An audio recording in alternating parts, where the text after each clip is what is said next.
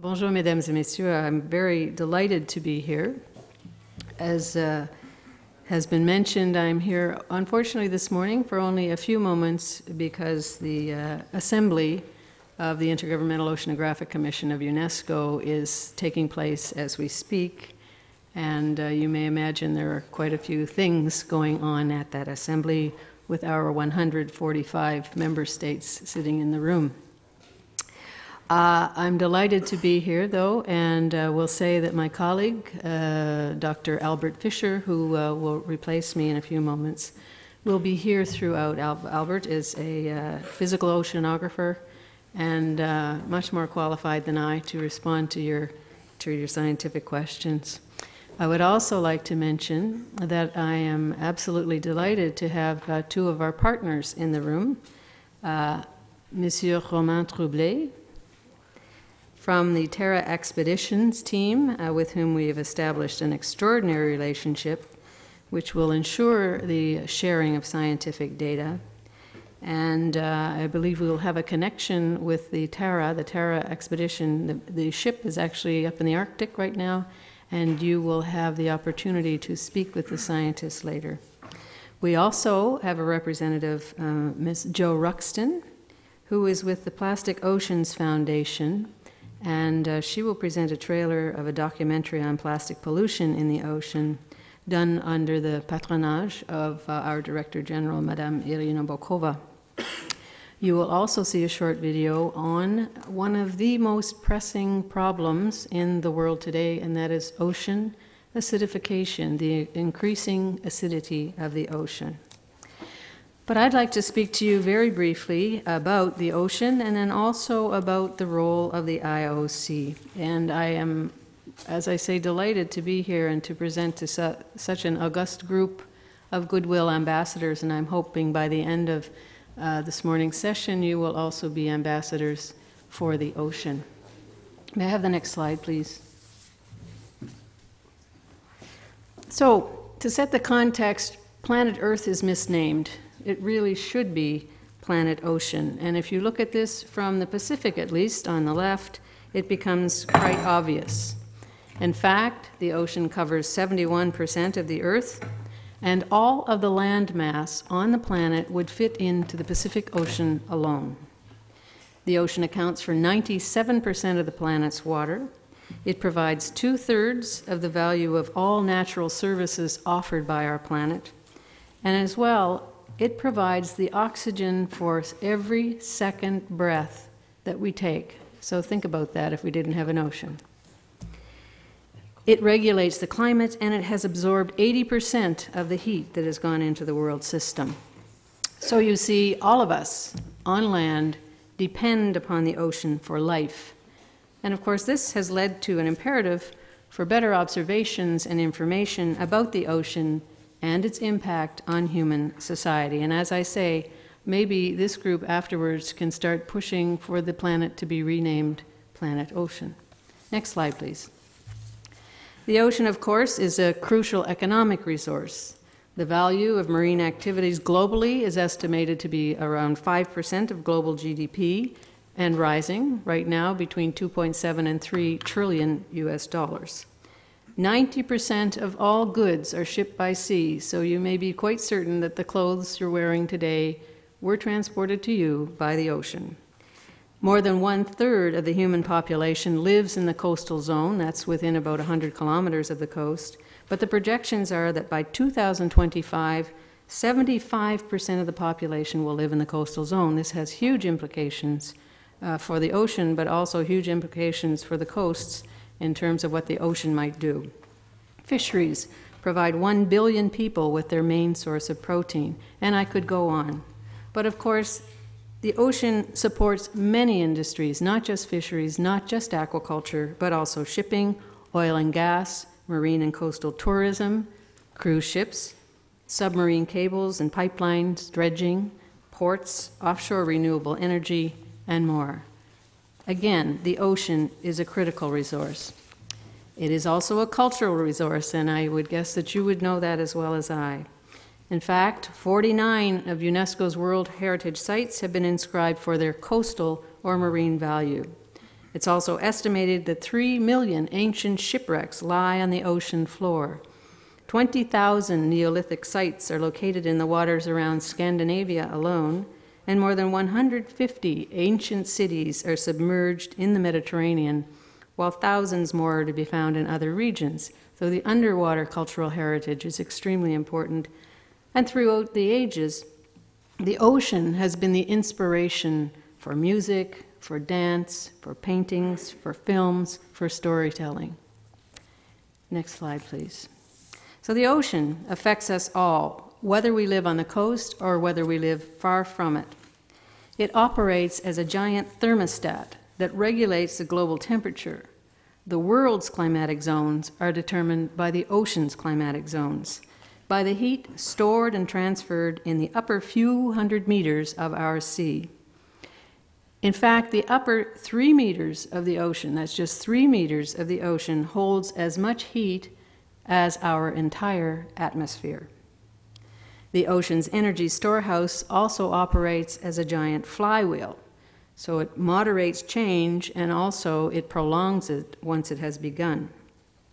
Now, because of this tremendous heat capacity, the ocean is the memory of the climate system, and it controls changing patterns of rainfall and storminess. So you might think about the weather in Paris or wherever you live, because it seems to be a little weird this year. Uh, it's probably going to get weirder, and every time it is, I want you to think about the ocean and think, what is happening in the ocean to be causing these strange patterns of weather? Now, the ocean has absorbed one third of the human emissions of carbon dioxide since the beginning of the Industrial Revolution.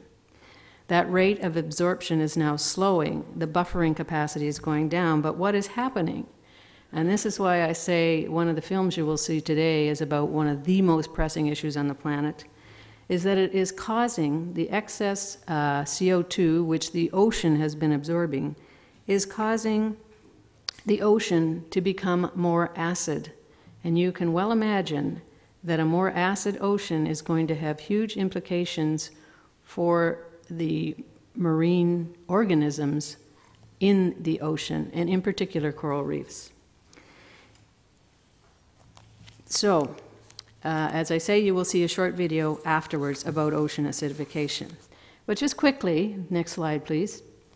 Where does the IOC, the Intergovernmental Oceanographic Commission of UNESCO, fit?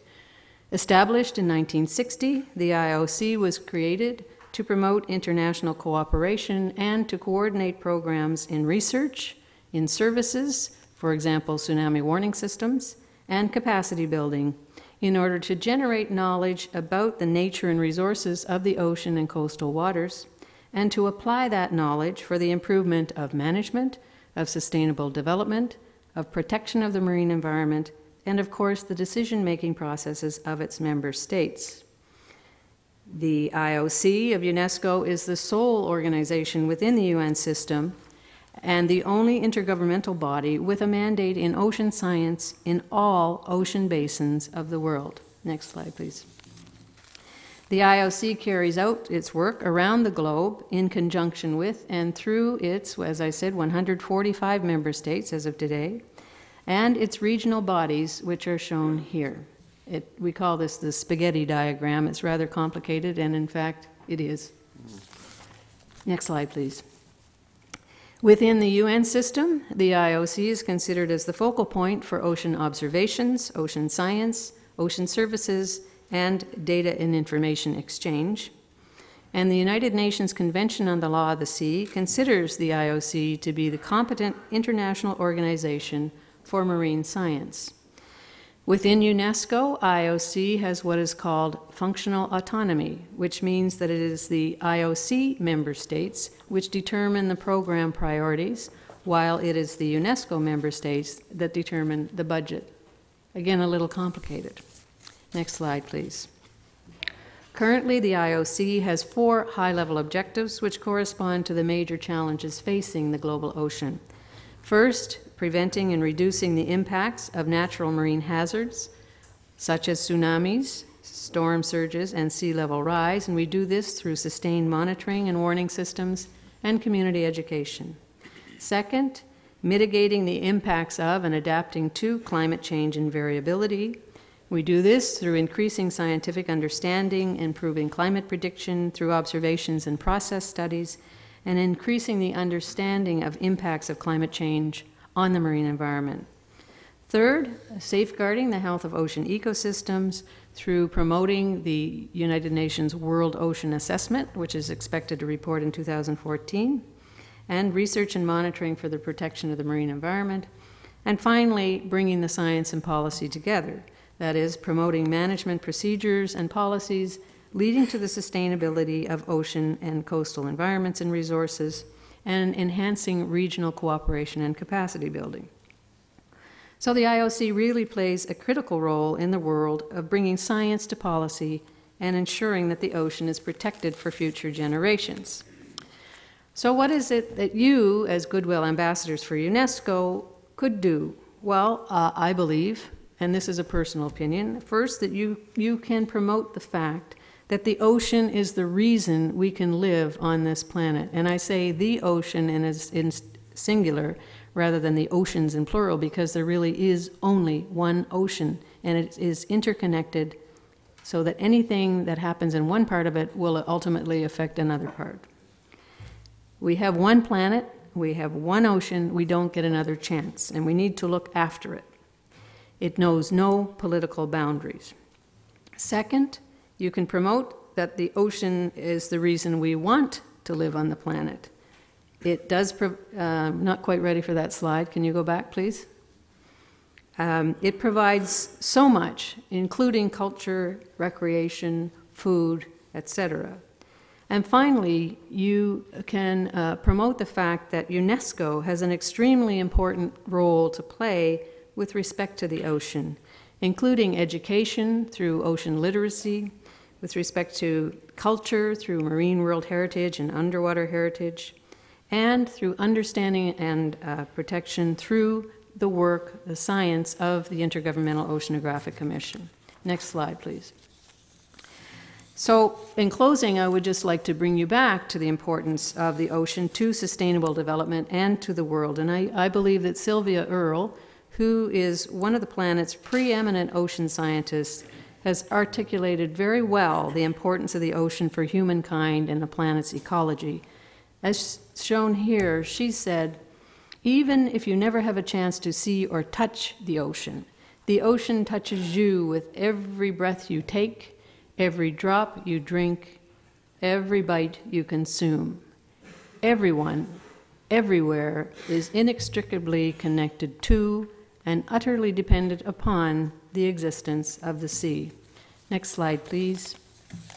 I uh, thank you very much for your attention and hope this has been somewhat edifying. Thank.